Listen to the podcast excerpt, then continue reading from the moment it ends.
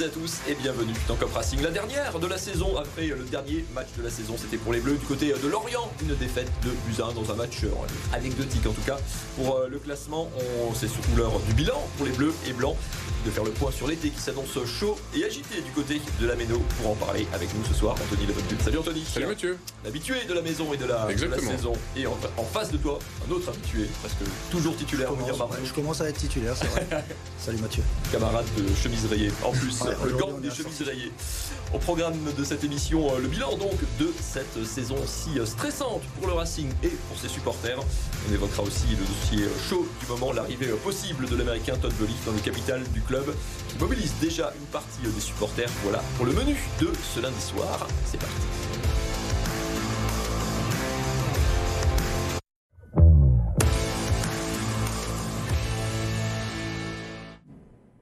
Le Racing a donc euh, terminé cette saison par une défaite euh, anecdotique du côté de Lorient de Buzyn. Il termine donc à la 15e place. Le classement était même connu avant cette euh, dernière journée. On ne va pas s'étendre sur ce match. On va plutôt rembobiner un petit peu, messieurs, le fil de la saison. Si je vous demande quoi, une image, un moment de cette saison qui symboliserait un petit peu, Anthony, le cette saison un petit peu aux deux visages que le Racing a, connu. Qu'est-ce que tu, retiendrais? Quel, flash te vient sur cette saison? C'est peut-être le premier match d'Antonetti, la victoire face à Angers, où c'est la première pierre du maintien. Euh, le bilan d'Antonetti est plutôt, plutôt correct puisqu'il a privé l'équipe à la 24e journée. Euh, derrière, c'est 6 victoires, euh, 4 nuls, 5 défaites si je me trompe pas. Euh, voilà, pour moi, le match à Angers est la première pierre, même si en termes de contenu, c'est pas un match référence, mais c'est la première pierre de, de ce maintien qui arrive logiquement vu du travail effectué. Mounir, qu'est-ce qui, dans ces 38 journées, dans ce long feuilleton qui nous a euh, tenu en haleine toute la saison, quel, souvenir te vient? Non, mais moi, c'est plutôt euh, un aspect symbolique. C'est euh, le 5 février, la première victoire à la Méno contre Montpellier avec un doublé de Diallo, je crois.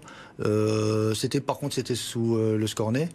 voilà, c'est plutôt pour un petit clin d'œil pour le public qui a été présent toute la saison, à guichet fermé, enfin qui a été exemplaire malgré les résultats qui n'étaient pas forcément au rendez-vous. Mais voilà, c'est pour moi c'est plutôt l'aspect symbolique et c'est la victoire à la Méno, la première victoire à la Méno. C'est vrai que pour les anciens de la Méno, entre guillemets, hein, ce soutien indéfectible tout au long de la saison, c'est euh, véritablement une, une première. On va faire ensemble le bilan de cette euh, saison. Messieurs, votre regard, euh, allez en chiffres pour commencer, avec pour remettre un petit peu dans le contexte, ce chiffre 1, tout simplement, c'est la différence entre le classement du budget du Racing en Ligue 1, 14e, et son classement réel, au final en championnat, 15e. Anthony, en fait, euh, le Racing est à sa place à la fin de cette saison. On attendait mieux quand même. On ne va pas se le cacher. Quand tu finis sixième la saison d'avant, on avait une espérance de finir entre la huitième et la douzième place. Euh, on a dû mettre nos, espérances dans la poche. Au final, on est très content de, finir quinzième. Mais oui, euh, si on regarde que l'aspect budgétaire, c'est ce que Marc Heller regarde lui d'un point de vue. Ce qu'il a rappelé hein, d'ailleurs régulièrement. Ce qu'il rappelle souvent. effectivement, on est à notre place, mais on aurait espéré mieux. Et, et comme dit, avec Dessy, on peut être champion de France, mais euh, avec un Frédéric Antonetti en début de saison et, cette hargne et cette envie qu'ils ont mis sur la fin de saison, euh, et cette cohésion aussi, bah, on aurait pu espérer entre la 8e et la 12e place comme, euh, comme espéré initialement le Racing euh, a fait avec, euh, avec ses moyens, en fin de compte. On est, ça veut dire qu'on est condamné à trembler tant qu'on, qu'on a ces moyens-là. Il y a, il y a, il y a sans doute euh, l'aspect financier qui, qui, compte, mais il n'y a pas que, parce que je prends pour preuve la, saison dernière, où on a fait une saison exceptionnelle. donc il, y a, il y a une dimension financière, mais il y a aussi une dimension sportive qu'il ne faut pas négliger. Et aujourd'hui, alors effectivement, je, je, rejoins Anthony, on est bien content de terminer 15e, parce que la dernière fois qu'on est venu, on était, on n'en menait pas large. On était en train de réfléchir de, faire des calculs euh, pour euh, justement se dire bon, si on a un point devant, euh, comment arracher le pas trop mal. Donc on va dire qu'une 15e place, c'est un moindre mal par rapport à la saison précédente. On va dire qu'on est à notre place, mais en tant qu'amoureux du Racing, on espérait beaucoup mieux, effectivement. Qu'est-ce qu'on a raté en quelques mots? C'est compliqué, Anthony, mais on a raté des choses cette saison. Évidemment, on s'est vu trop beau peut-être après la saison dernière. On a raté des choses. Le recrutement l'été dernier, la prépa physique, on en a beaucoup parlé aussi. Moi, je pense que tout le monde est responsable au sein du club, vraiment sur cette saison-là. Marc Heller n'a pas appris de la saison, je pense, en national, où au final, il avait fait confiance à l'équipe qui était montée de CFA 2 en CFA puis en national, et, et ça avait créé des distorsions au sein du vestiaire. Là, j'ai l'impression que c'est un peu la même chose. Il parlait le de. Racing, pardon, pour revenir et finir relégable. Et, finir relégable et sauver grâce à l'USNAC. Euh, là, c'est un peu la même chose. On a fait confiance à la même équipe. La priorité, c'était de renouveler tout le monde. Il n'y a pas eu de renfort extérieur. On a attendu des départs pour des arrivées. Euh, on a changé la manière de préparer euh, physiquement les joueurs. On a, on, on, a fait plein de choses qui allaient à l'encontre. On l'a vu dès le début de saison que ça allait pas. Mais on a attendu, on a attendu, on a attendu jusqu'à jusqu'à jusqu'à au changement et Frédéric Antonetti. Et une autre méthode, on va dire c'est comme ça, une méthode un peu plus euh, rigide et, militaire et, et, et, on voit la différence. Alors euh, moi j'étais pro Stéphane donc euh, je peux que je peux que euh, être le premier responsable aussi. Mais mais c'est vrai que là à la place du Racing cette pour la saison prochaine commencer le recrutement tout de suite euh, et cibler les joueurs qu'on veut et les recruter rapidement pour préparer on va dire la, saison prochaine sereinement dire, c'est qu'on avait senti euh, tout de suite les difficultés de cette équipe, de, les limites de ce recrutement aussi. On rappelle hein, Delaine, Dagba, Pierre Gabriel, plus les prolongations euh, de Perrin, Daoulou, euh, Motiba. Ouais, mais je pense, je pense que Mathieu a bien, a bien résumé la situation. Une, une, saison, une saison se prépare en amont. Et quand on voit de toute façon la préparation du Racing où on avait une, une, juste une victoire euh, à Liverpool qui était en trompe-l'œil, hein, faut pas se le cacher. On avait des, on avait des, des joueurs qui étaient dans le sas pour partir. On avait beaucoup d'incertitudes. On n'a pas renouvelé l'effectif parce que moi je pars du principe c'est que euh, pour moi la, la, concurrence amène la performance et c'est ce qu'on n'a pas su amener euh, cette saison euh, au Racing. Il ne faut pas se le cacher. Alors je parle en ma qualité d'entraîneur parce que je l'ai vécu et je sais que un groupe a besoin de renouveau un groupe a besoin de concurrence si on veut. Tu dis même quand ça marche bien, je renouvelle quoi. Même quand ça marche bien, il faut absolument euh, ramener euh, un peu de nouveauté euh, au sein de, de l'effectif et c'est ce que n'a pas fait le Racing cette saison. Faut, faut pas se le cacher. Après. Le deuxième, le deuxième aspect, il ne faut pas non plus le, négliger, c'est que Marc Keller, il a quand même, euh, il a, il, il il a d'abord géré sur un aspect collaboratif, il a, il, a laissé parce que je pense qu'il a échangé avec les joueurs pour maintenir euh, plutôt le scornet, et puis il a, à un moment, il a pris, euh, il a pris les, rênes, et puis il a décidé de, mettre Antonetti à la place pour sauver le Racing parce qu'il sentait que ça, ça prenait plus. Ça ne passerait pas quoi. Allez, on va parler de l'avenir parce que le temps tourne déjà, le maintien assuré, la rénovation du stade lancée, la vente ou en tout cas l'ouverture du capital souhaité par Marc Keller depuis des années pourrait s'accélérer dans les prochains jours ou les prochaines semaines avec un nom qui revient en boucle, un Todd Bully, le propriétaire américain du club de Chelsea, qui une arrivée qui inquiète déjà dans les tribunes de la Méno. Anthony, toi tu es inquiet, curieux, non, on peut, comprendre, hein, parce que l'histoire fait que euh, ça n'a jamais été une réussite. Euh, de Daniel Echter en passant par IMG McCormack, on n'a jamais réussi. Et effectivement, euh, le Racing appartient aux Alsaciens, on l'a toujours dit, parce qu'auparavant, personne n'a réussi de l'extérieur. Là, en l'occurrence, il a beau s'appeler Bully, il n'est pas alsacien. Euh, et, et, et, ce qui fait peur aux supporters, c'est c'est de finir peut-être comme Lyon ou, ou comme euh, Troyes, qui sont deux extrêmes, mais euh, où la réussite est, est, mitigée. Après, ce que Marc Heller a toujours dit, c'est que sa mission était de monter le club au niveau, en Ligue 1 au niveau professionnel, que d'un point de vue financier, ben, le consortium d'actionnaires n'a pas des poches euh, indéfinies et que lui voudrait garder la partie décisionnaire, mais s'appuyer sur quelqu'un qui avait la partie financière et pas revivre ce qu'il avait vécu avec Philippe Ginesté, où il avait fait venir Philippe Ginesté pour la partie financière, et il s'était fait tout doucement mettre dehors, et Philippe Ginesté avait pris la partie décisionnaire et financière.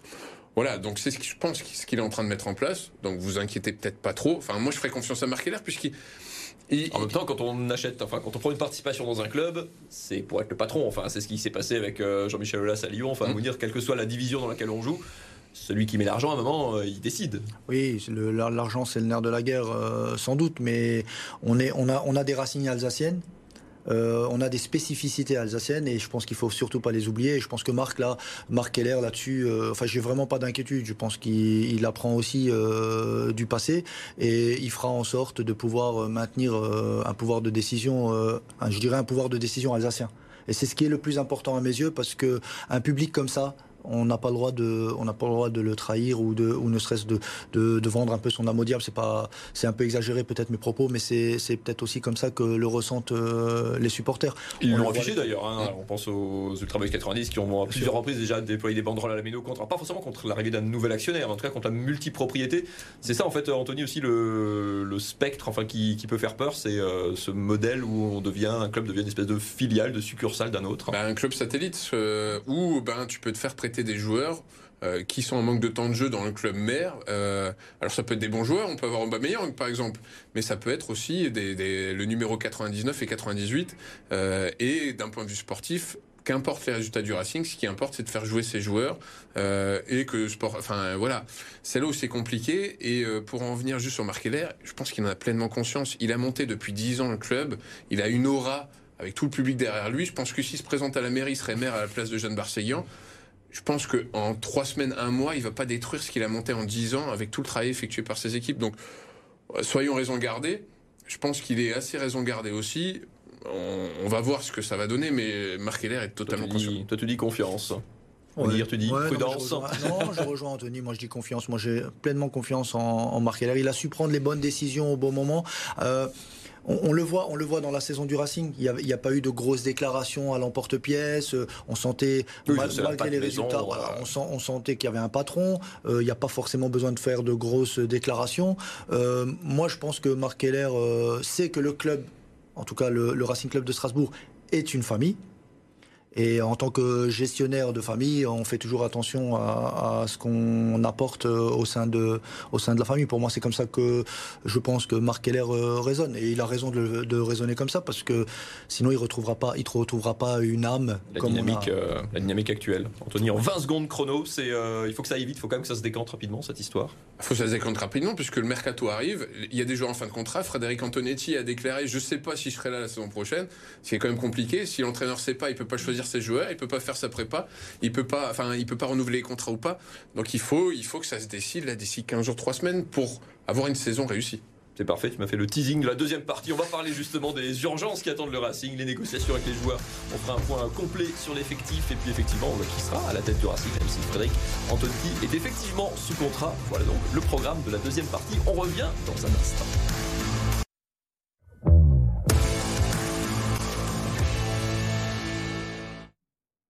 Cop Racing de retour toujours en direct comme chaque lundi soir. Mais c'est la dernière de la saison. On va se pencher sur les chantiers de l'été du côté de la Méno. Alors chantier au sens propre, il y a le stade hein, dont les travaux ont commencé, mais le chantier en coulisses surtout. Alors euh, petit Point petit 1, le coach Frédéric Antonetti est mécaniquement sous contraint puisque le maintien a enclenché la clause euh, de prolongation qui était euh, inhérente à son contrat.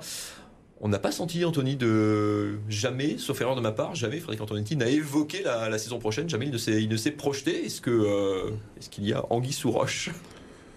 Bah, même lui, il a dit qu'il ne sait pas s'il sera là. Donc en fait, ça veut tout dire. Ça veut dire qu'il a des infos, que le club on passe d'être vendu et que c'est pas sûr que ce soit lui l'entraîneur. Voilà, c'est clairement dit. Euh, la problématique derrière, ce qu'on disait, c'est que ben as des joueurs en fin de contrat. Je pense à Le Marchand. Euh, il y en a d'autres. Bon, sera au vu de la cérémonie, par, voilà. Mais, mais euh, à partir de là, quand t'as pas ton entraîneur qui est défini, même tes actionnaires, ça devient compliqué de faire un recrutement et de préparer une saison suivante. Donc euh, ouais, c'est déjà le premier point d'interrogation. Et qui tu mets en tant que nouvel actionnaire, en tant qu'entraîneur, sachant qu'Antonetti quand même un top entraîneur, on va dire de, de Ligue 1, en tout cas un entraîneur d'expérience dire, ce serait curieux qu'un entraîneur euh, qui vient de sauver le club, il faut appeler un chat un chat, qui a 600 et quelques matchs, euh, je crois qu'il est devenu, il passe, s'il fait la saison prochaine, il passe troisième coach français le plus capé de, l'histoire. Enfin voilà, avec son, vécu et ce qu'il vient de vient de prouver, ça te, toi qui es coach, ça te paraîtrait étrange qu'il ne soit pas sur le banc la saison prochaine. Non, mais euh, moi, moi, ça me paraît, ça me, ça me paraît très étrange. Mais, mais avant, avant ça, il y, a, y a tout un contexte autour. Il y a, y a, un actionnaire qui va, qui va sans doute euh, être euh, nommé, qui va vouloir aussi ben, amener, amener aussi sa pierre à l'édifice. Antonetti aujourd'hui, Antonetti aujourd'hui mériterait de continuer mais euh, il faut avoir des certitudes sur l'environnement et je pense que c'est pour ça qu'il se prononce pas parce qu'il peut peut pas se projeter sur la saison prochaine. Mais une chose est certaine c'est qu'il faut se projeter euh, en tout cas il faut décider très vite pour pouvoir se projeter de façon sereine sur la saison prochaine. Anthony du coup c'est à dire que Marc Keller décisionnaire malgré tout, malgré une vente, ne prolongerait pas, ne garderait pas Antonetti? Est-ce qu'on tient pas là une boucle un peu curieuse? Ben, C'est une boucle curieuse, mais souvent dans les rachats, il y a des conditions sine qua non où, ben, ok, je, mets un je, suis actionnaire minoritaire, mais je veux que le directeur sportif, ça soit lui, que l'entraîneur, ça soit lui, et je veux un droit de regard sur le recrutement, par exemple. Euh, voilà. Ça ressemble beaucoup à un vrai pouvoir de décision. Ouais, mais, mais voilà, et ça dépend où Marc Heller va mettre le curseur. Et on discutait, enfin, off avant, enfin, c'est ce qui est arrivé à Jean-Michel Aulas du côté de Lyon, hein, en deux mots, euh, c'est allé très vite. Il n'était pas d'accord sur, sur, son, sur sa cellule de recrutement. Euh, Textor ben, s'est dit, ben, Jean-Michel Aulas, c'est plus euh, l'homme de la situation. Il a fait un CA extraordinaire. Il les a tous convoqués à 11h, mais tout le monde est venu à 10h30. Ils ont tous voté contre Jean-Michel Aulas.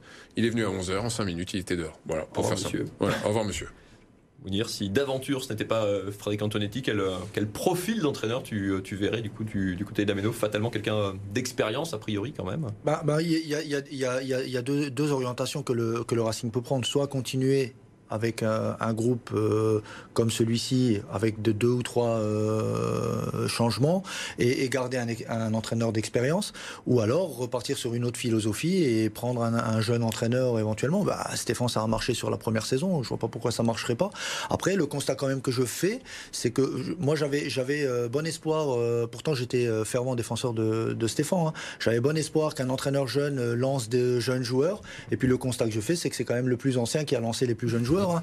Euh, mais je, prends Antonetti, mais on peut prendre aussi Loré. Loré, c'était pareil aussi à l'époque. Euh, c'est en général les entraîneurs expérimentés qui amène euh, vers l'équipe première les jeunes joueurs, en tout cas les jeunes talents. Hein. Et ça s'est confirmé cette réussite, puisque Avec le Racing doit une bonne partie de son maintien quand même à sa, à sa jeunesse. À sa classe biberon, à sa jeunesse plutôt. Merci.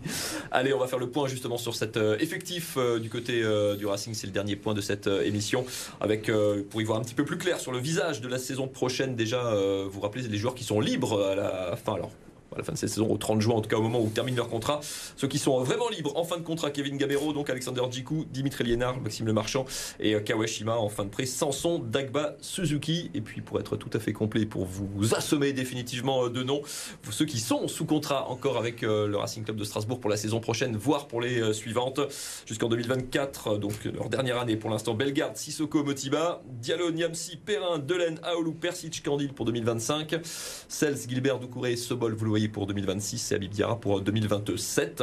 Là-dedans, il y aura fatalement. Euh, allez, on va parler au rayon départ déjà. Mounir, est-ce qu'il faut euh, tirer un, trait sur l'espoir de voir Abib Diallo encore sous le maillot du Racing la saison prochaine, le joueur le plus. Euh, bankable de l'effectif avec ses 20 buts Alors moi j'ai quand même bon espoir parce que la saison dernière on a refusé une offre euh, venant d'Italie et pourtant euh, il n'avait pas fait une saison euh, forcément aussi pleine. Là il, est à 20 buts. Effectivement il est bankable, ça c'est sûr. Après il faudra voir le Racing, ce qu'a qu besoin le Racing en termes de finances pour pouvoir construire une équipe la saison prochaine. Mais le constat qu'on fait aussi des années précédentes, c'est que les, les, joueurs les plus prometteurs partent. On est, on est plus sur de la pour pouvoir vendre, pour rentrer un peu de liquidité, pour essayer de construire une équipe compétitive que, de pouvoir garder euh, les meilleurs joueurs au sein de notre effectif. Il ne faut pas se le cacher lesquels tu euh, sacrifies, entre guillemets, Anthony, lesquels tu es prêt à vendre pour euh, renflouer tes finances et, euh, et recruter bah, moi, comme Oui, parle... c'est le marqueur de ton ambition d'essayer d'en garder certains. Ouais, mais quand on parle de vente, déjà, moi j'ai quelque chose qui me dérange avec le Racing, c'est que tu as l'impression que c'est comme à Auchan, c'est à la foire à l'euro. C'est que tous les joueurs coûtent 15 millions. Bellegarde, c'est 15 millions. Doucouré, c'est ah, 15 oui, millions. 15 millions. Ah, ah, tout, ouais. Je veux dire, on a vendu les joueurs pour 15 millions tout le temps. En fait, et je trouve qu'on manque d'ambition d'un point de vue vente. Pour moi, Diallo a 20 buts sur une saison. Déjà, la saison dernière, il était. Ouais, il refuse à l'époque, c'était. C'était 17 la Salernitana. Mais je veux dire. Euh, c'est plus que 15 millions. Voilà, j'ai l'impression que déjà qu'on ne sait pas vendre nos joueurs. Après, celui-là que je garderai, moi plus. Diallo, j'ai fait une croix dessus, mais peut-être Bellegarde. Euh, en tout cas, il y a deux joueurs. Contre hein. Il y a deux joueurs sur lesquels on est sûr qu'il faut, enfin, pour l'avenir, c'est Doucouré Diarra où c'est des joueurs, je pense que le, d'un point de vue mercato, de, les prolonger et de sortir le carnet de chèque entre guillemets pour, euh, pour grossir leur salaire et leur année de contrat, c'est le premier point de départ du mercato. Et là, on aurait déjà réussi, on va dire, notre mercato. Ensuite, eh ben, c'est essayer d'en garder un entre Bellegarde et, et, et, Diallo. Mais, mais voilà, je pense que c'est Bellegarde qui va rester et Diallo qui va partir. Bellegarde qui sera donc libre à la fin de la, pardon, de la saison prochaine. On a une problématique aussi, c'est que le Racing euh, perd a priori Dimitri Liénard, son gardien du temple depuis 10 ans. Il perd Alexander Djikou, son leader mental, pour reprendre les termes de Frédéric Antonetti. Il va falloir recruter des joueurs, mais un un ou des leaders aussi, c'est forcément un profil qu'on qu cible dans un recrutement on, a besoin de ces profils-là parce que quand le bateau tangue, euh, il faut pouvoir euh, compter sur des, joueurs d'expérience qui ont vécu différentes situations pour pouvoir maintenir un peu euh, le, bateau à flot. Ils n'auront pas le choix que de prendre des joueurs d'expérience. Mais je pense qu'ils le, savent. Hein. Après, on perd potentiellement un Djikou. Pour moi, Djikou était important au sein de la défense. on risque de perdre peut-être un Gamero je sais pas. Euh, parce que euh, un certain âge et puis ben, un Diallo lui a un peu barré le chemin euh, devant, ce qui, est, ce qui est normal. La concurrence, elle a fait, elle a fait son effet. Donc oui, Linard, en fait, on peut considérer que c'est un fin de cycle et qu'il va falloir renouveler et ils vont le faire, je pense, en bonne intelligence. Je suis pas inquiet. De Cajor parti, parti l'hiver dernier, Kevin Gamero en fin de contrat, Abib Diallo, comme dit, ce qui sera certainement le plus courtisé. Le Racing a, Anthony, toute son attaque à, rebâtir aussi la saison prochaine. Alors, on a de la chance. On a un attaquant qui joue à Annecy qui s'appelle Saï, qui a mis 15 buts cette saison où je pense que ça va être notre fer de lance. Et on va dire la colonne vertébrale va être Sels, Doucouré, Djirasaï. Toi, tu construis sur un, Euh, ouais. joueur euh, qui a fait une bonne saison en Ligue 2. Ouais, en, en tout Comme cas, Ludovic Ajorc à l'époque, comme exemple. Ludovic Ajorc, mais en tout cas, il avait déjà montré de belles choses avec le Racing avant qu'il soit prêté. Il avait été blessé malheureusement. Euh, et après, on a, on a le- les retours aussi de Senaya et Bastien. On a deux latéraux que moi je garderai. Et après, il faut construire, comme le, le disait Mounir, avec euh, des joueurs d'expérience. Moi, moi, moi, je suis fan du fin de contrat, de Len Thomasson. Je suis fan du fin de contrat d'expérience. C'est vraiment là-dessus qu'il faut regarder. Et on dégage la masse salariale et on va sûrement dégager des liquidités. Faire un ou deux top joueurs, quand je dis top joueurs, c'est du calibre de Sanson ou un top attaquant. Euh, voilà, de, en, en complément. On parlait avant, euh, moi j'espérais que Nantes descende pour récupérer euh, Marcus Coco, Mounir Adiblas, mais c'est un peu ce, ce- ce calibre-là de se dire, ben, je sors le carnet de chèque pour un joueur qui est capable de déstabiliser une défense, comme voulait Stéphane avant, avant cette saison, un joueur capable de dribbler, déstabiliser une défense à la Bellegarde. Qui est rare et, et précieux. Et, Exactement. donc cher. Exactement. Dire le, le Racing aussi là-dedans a alors certes aura une base défensive hein, parce que Niams, Perrin, Doucouré, Gilbert, Sebol, tout ça est tout ça est sous contrat. Le le profil un petit peu de cette équipe, puisque le Racing déjà est contraint d'attendre la fin du mercato comme chaque année, hein, parce que chaque année le Racing se décide dans les derniers jours du mercato et en fait démarre son championnat en septembre en fait. Oui, c'est un peu ça. Mais c'est vrai que cette année, je, je pense qu'il faut très très vite euh, dégainer pour pouvoir euh, stabiliser un effectif, le laisser travailler, surtout s'il y a, y a une nouvelle orientation avec un nouvel entraîneur, avec une nouvelle euh, philosophie de jeu, etc. Donc il, il a tout intérêt en tout cas à, à très vite se projeter et à très vite recruter pour pouvoir euh, bâtir dans la sérénité et pouvoir attaquer le championnat euh, dans les meilleures conditions. Ouais. C'est souvent un peu plus cher hein, quand on fait avant. C'est- un peu plus cher, mais la finalité, c'est qu'on se retrouve aussi parfois le bec dans l'eau et à, à devoir sortir le carnet de chèques euh, aussi pour des joueurs qui ne sont pas forcément dimensionnés pour ces prix-là. Allez, vous le savez, euh, dans Cop Racing, on s'est efforcé de ne pas parler que de football tout au long de cette saison. Petit coup d'œil aussi dans le rétroviseur de l'actualité du sport alsacien de ce week-end. Regardez. Il n'y a pas eu de miracle pour Célesta. Vainqueur de Chartres la semaine dernière, le club alsacien pouvait encore croire au maintien, mais sa défaite vendredi à Nîmes a mis fin à ses espoirs. Dans le Gard, il n'y a pas vraiment eu de suspense. Les Célestadiens comptaient déjà 5 buts de retard à la pause, un écart qui s'est accru en seconde période. Célesta s'incline finalement 31-23, une 22e défaite qui officialise la relégation des Violets en Pro League. La réception de Nantes demain soir pour le dernier match de la saison sera sans enjeu. Et puis en hockey sur glace, les Scorpions de Mulhouse ont été mis en liquidation judiciaire. La mauvaise nouvelle était attendue depuis plusieurs semaines. Le verdict est finalement tombé mercredi dernier. En difficulté financière depuis plusieurs années, déjà placé en redressement judiciaire fin mars, le club alsacien n'aura donc pas trouvé de solution. Conséquence, les Scorpions quittent la Ligue Magnus et évolueront la saison prochaine au plus bas niveau du hockey sur glace français, la Division 3. Voilà pour le coup d'œil et l'actu de cette euh, semaine. Donc c'est déjà la fin de ce Cop Racing et de cette saison, de cette première saison de Cop Racing sur BFM Alsace. On reviendra à la reprise, bien sûr. Je donne les dates. Reprise de l'entraînement pour les Bleus, ça sera le 3 juillet. Reprise de la Ligue 1 le week-end du 12 et 13 août. Et ben on sera donc fidèle au poste le 14 août. Anthony, merci beaucoup. Merci, Mathieu. cette saison. Tu reviendras la saison prochaine? Ah, si tu m'invites, avec Je te plaisir. prolonge. Exactement. Mounir, pareil. Tu auras un Ah, petit peu de temps en plus. il Avec paraît. plaisir, ouais, j'aurai un petit peu de temps. Je prends un petit peu une petite année sabbatique, ça va me faire du bien. Donc j'aurai un, petit, un peu plus de dispo. Donc si tu m'invites, je, je Bah, viendrai avec plaisir. Ta place euh, est ouverte sur le banc. Merci, Merci. à tous. En tout cas, merci à Charlotte Stevenard qui était en régie, qui nous a accompagnés, supportés toute la saison. Excellente soirée à toutes et à tous. Salut.